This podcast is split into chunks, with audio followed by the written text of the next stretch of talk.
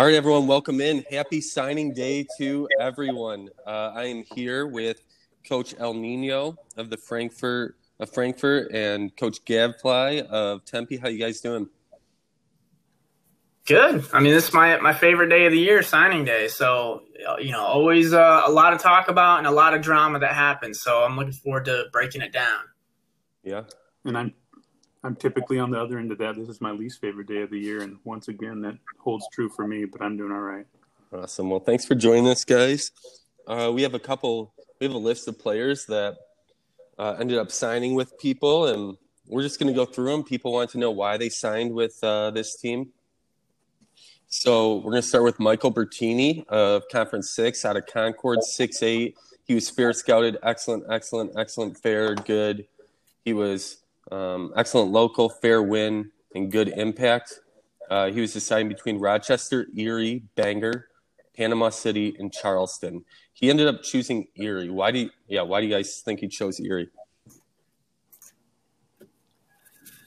Yeah, th- this one is an interesting one, and I think this one is really just a, a reflection of you know all these recruits kind of just you know they play AAU together, they know each other, and I know um, he, he was really close to uh, Isaac Isaiah Hayes as well. So I, I, think that was part of it. And uh, hmm. you know, if you look at what Erie's been doing the last couple classes, it seems like you know they're starting to turn that program around. So I think he really wanted to be a part of that.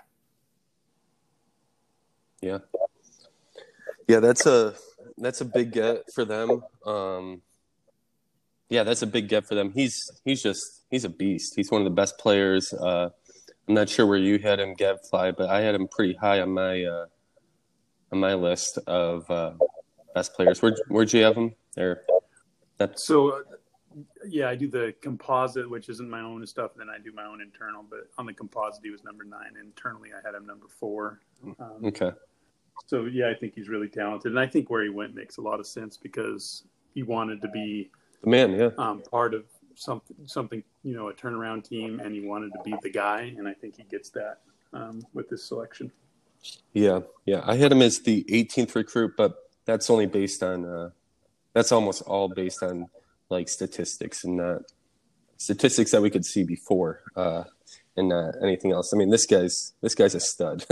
uh, he's going to really help this Erie team. I really like what they had already with Ahmed Arnold and uh, yeah, Fernando Williams. Like they they they seem like they're getting some good players, and this will only help. He slides really perfectly into that small forward position for them. Um, they should do a lot better in Conference Six. Uh, the next player is Jared Ingram from Evansville. Uh, he was fair scouted, excellent, fair, good, good, good. Uh, he did not want to stay local, so poor local, none win, but good impact. Uh, 22 points a game, he was deciding between Waterloo, Hot Springs, Kalamazoo, Topeka, Yakima, and Boise. Uh, where did he go? So he ended up signing with Waterloo, with uh, which both excites and scares me because that is that is a conference mate of mine that uh, also broke another tie, and and you know I think he he's just a guy who just wants to go out and, and just ball, and what they're building together with Waterloo with the last two classes is going to do that. So I think he's going to be very complimentary to their team. I think last year, um, you know, they had one main scorer but needed some more support, and I think he fits in perfectly um, right next to Bryant Hess. Yeah. Yeah, he was one of the best scorers, like for his position and his height, how he how he scored. That was pretty impressive. Putting up 22 points as a six seven uh, center. So I was really impressed by that, and only 0.5 turnovers. So that's really good. Do you know what his uh, shot splits were from high school? Yeah, so uh, field goal percentage was 52.1%, could hit the tray ball as well at 42.7, and then uh, 82 point or 42.7 three pointers, 82.7 free throws for a true shooting percentage of just under 60%. So that's pretty good. That, that's, that is scary. Yeah, especially playing against bigger men uh, at the center position. Not many people are six seven, so he's got to play against some trees up there. Well, I think with this team though, he's going to get moved to the outside with the big guys they already have inside, and then he's to me he's clearly the number two guy, which is insane for um, that recruiting class because Lucas Cruz is there as well.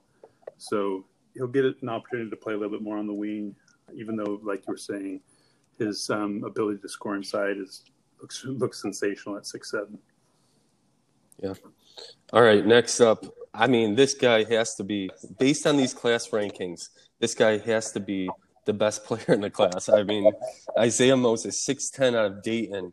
Uh, you know, he's he was fair scouted, excellent, excellent, good, poor, excellent. He wanted to stay local. He wanted to win, and so excellent local, good plus win, fair minus impact.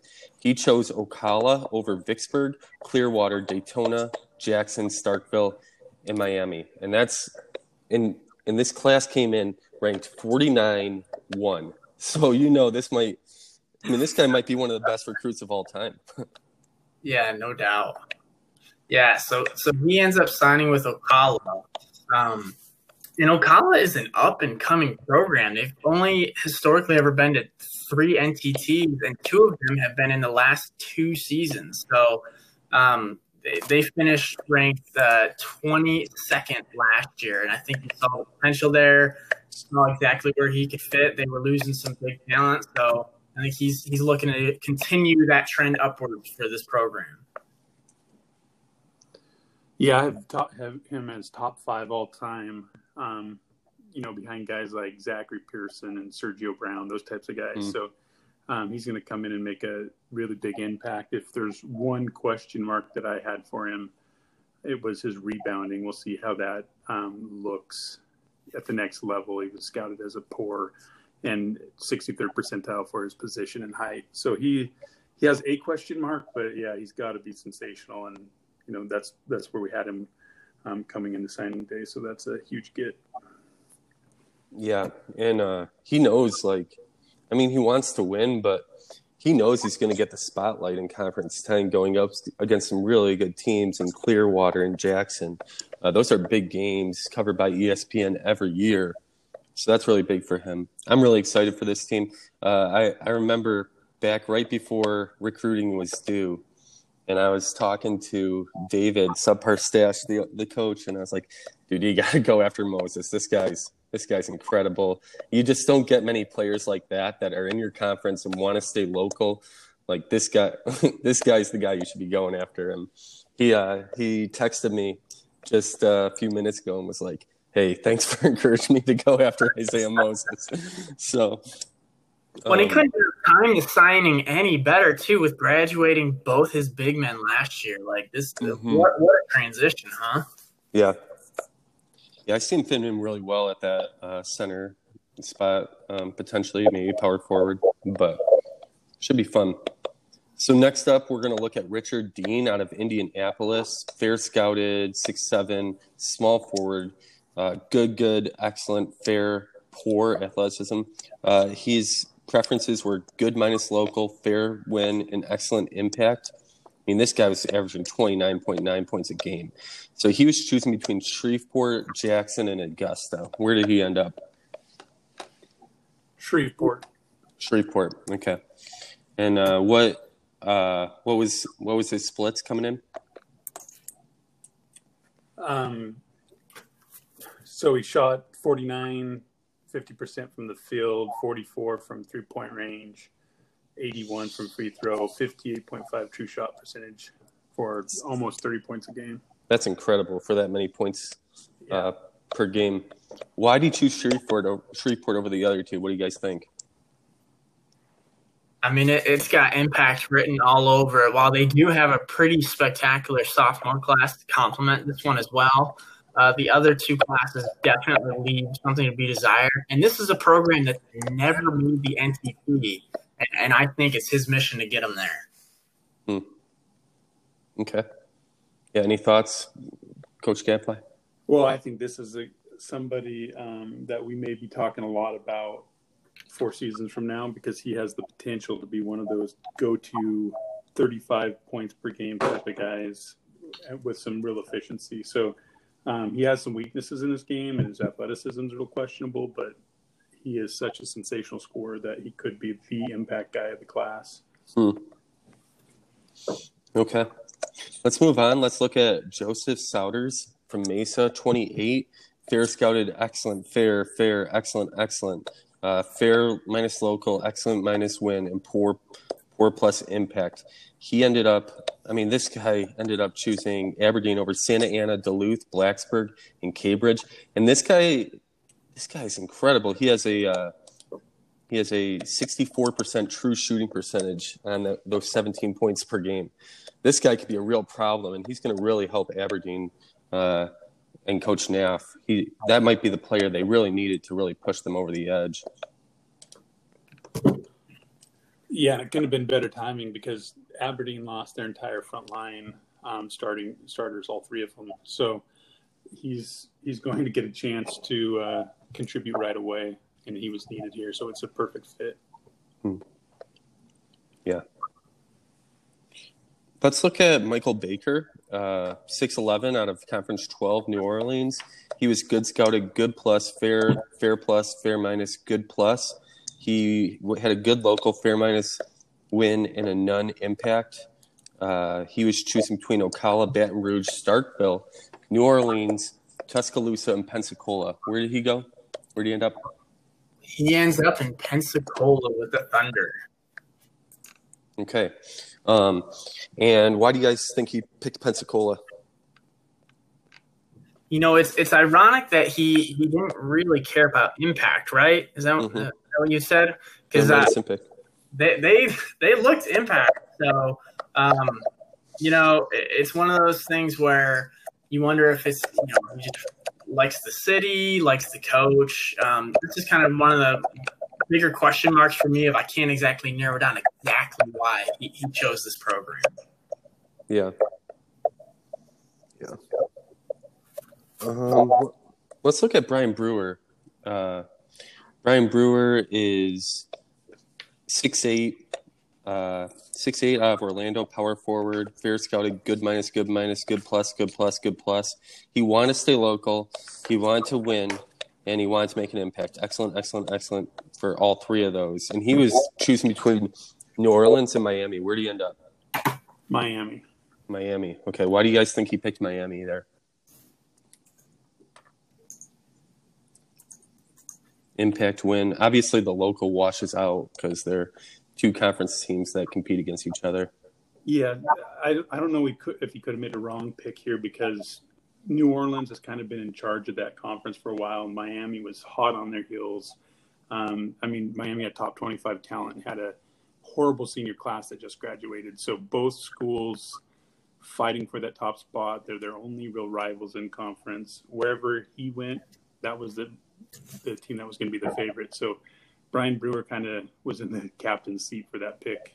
Um, yeah.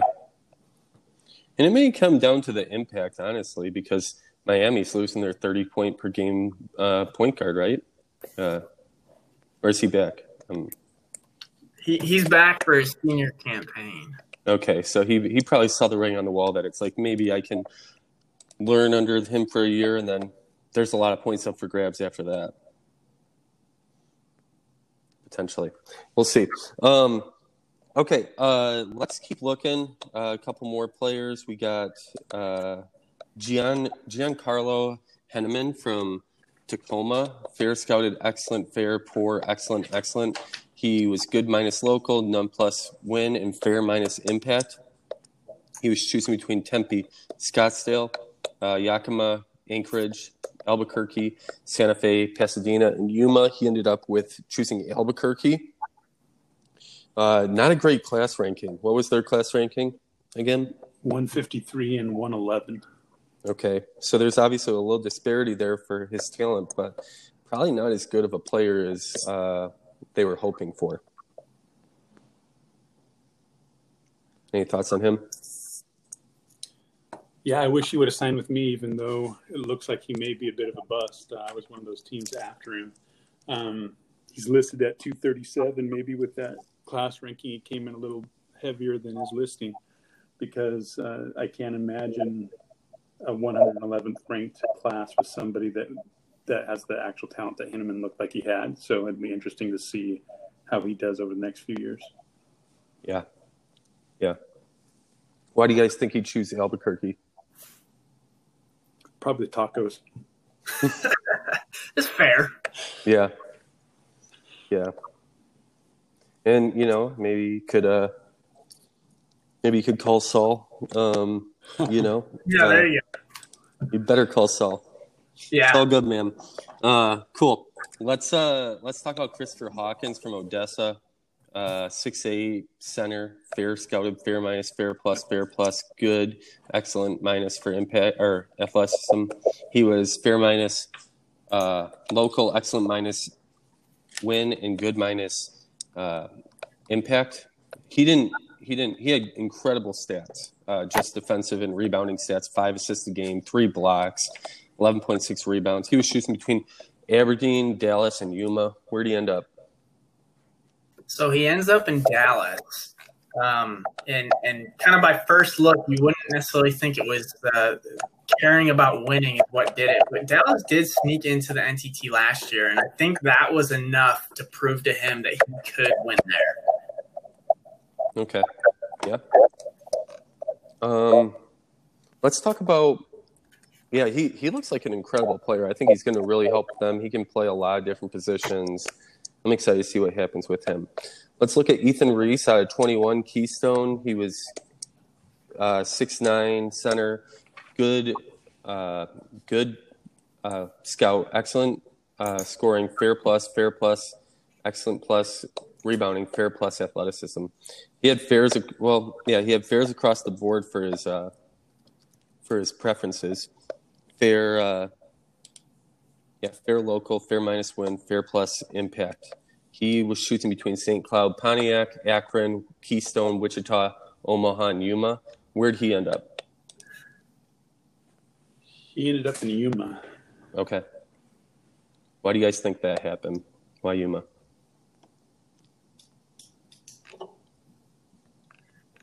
Yuma actually really kind of surprises me as a destination just because, you know, two classmates that he signed with are also big men, both uh, Thomas O'Neill at 6'10 and Guillermo Gotti at 6'11. So hmm. uh, it's going to be an interesting trio and definitely going to be kind of jostling for some playing time, I think. Yeah. Yeah. Okay. Um, couple other, uh, couple other players recruits I wanted to someone mentioned they didn't know who was actually on them, but they want to know about Ricardo McCaskill and John Sanders, two 30 point game scorers. So Sanders ended up choosing Cambridge, uh, helping out of Conference 11, and then McCaskill ended up choosing Atlantic City, staying local. Um, you know, uh, McCaskill, the 30 point, McCaskill shot 63% uh, true shooting percentage last year, so that's really good for him. And then uh, Sanders, um, I'm not sure what he shot real quick. One second. Sanders shot uh, 57.5% true shooting percentage. So, two good point guards should help both teams um, staying in that region two, region three. Is there, let's uh, talk through, is there any classes you were surprised at, whether good or bad? Um, or what did anything catch your eye? Well, the, the big shocker to me was the one we've already talked about at Ocala with the 49 1 split. Um, mm-hmm. That certainly caught my eye. Yeah. And I just heard from uh, David. He is, I, I don't know exactly where the ratings are, but he's plus seven. So, uh, stud for sure.